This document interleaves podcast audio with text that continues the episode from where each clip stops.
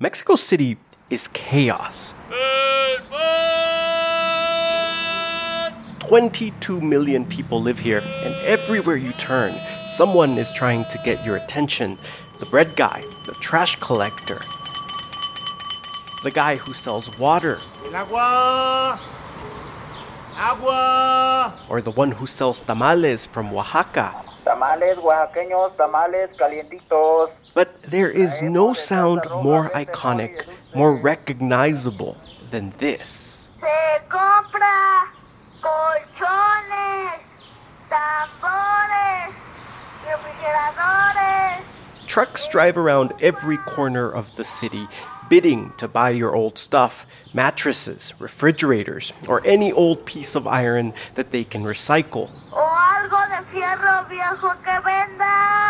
It's like the street equivalent of a nagging infomercial. The sound is so ubiquitous that the first words of Spanish that popped out of my three year old's mouth were Se compra colchones. Los caballeros primero. I tracked down Maria del Mar Martinez at her house in the outskirts of Mexico City. Esta fue la payasita de ocho años. On the walls of the living room, she has a piece of art that honors her trajectory. When she was eight years old, she worked as a clown at kids' parties. And then, 19 years ago, when she was just nine years old, she and her dad recorded Se Compra. Pero aquí quiero poner el, el cassette, porque cuando hicimos la grabación fue con un cassette. On this wall, I want to put the cassette because when we first recorded, it was on a cassette.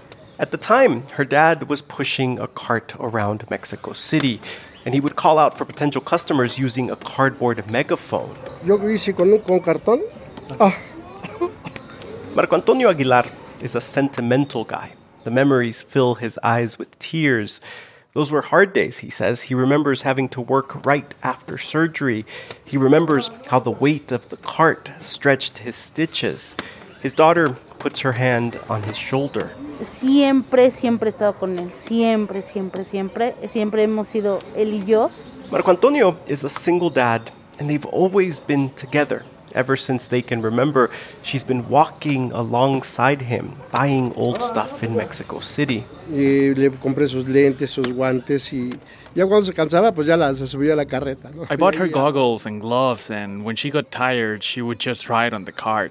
To make work a little easier, one night they stayed up late until all the other sounds in the city went quiet, and they recorded Se Compra.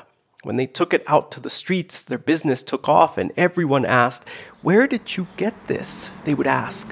Eh, ¿Cuánto me la vendes? No, pues, How much would you sell it for? dame lo del cassette, que eran cinco pesos. Págame lo del cassette. I just say, just give me five pesos for the cassette. Like a hot mixtape in Houston, the cassette made its way across the city, and within a year it was everywhere. The recording was being used by dozens, who knows, maybe hundreds of upcyclers across Mexico City. Maria del Mar says what gave her pleasure is that it became the soundtrack of a kind of work that she calls magical. Some old lady sells you an old TV, a young woman, a beat up washer. Eh, ahora tienes que quitarle esto, ahora que tienes que, que pelar el cable acá, ahora que... And then you have to remove this part or strip that cable, and you think, whoa, I am feeding my family like this. Sometimes they would leave with 30 bucks, a teeny bit of gas, and come back home with 1,700. Marco Antonio says he remembers one day when they hardly had any food at home. He had spent all day roaming the streets and had bought nothing. In nearly every neighborhood in Mexico City, there are these little shrines to the Virgin of Guadalupe. Marco Antonio says he stopped his truck and prayed at one of them.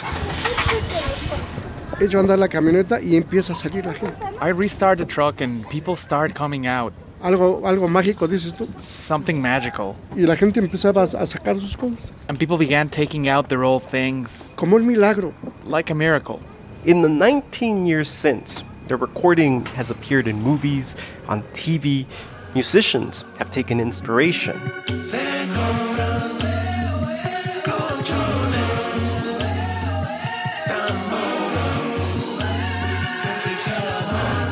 Maria del Mar and her dad have recorded ads for other companies. They've made enough money to buy themselves a newer, more efficient vehicle to keep doing what they love.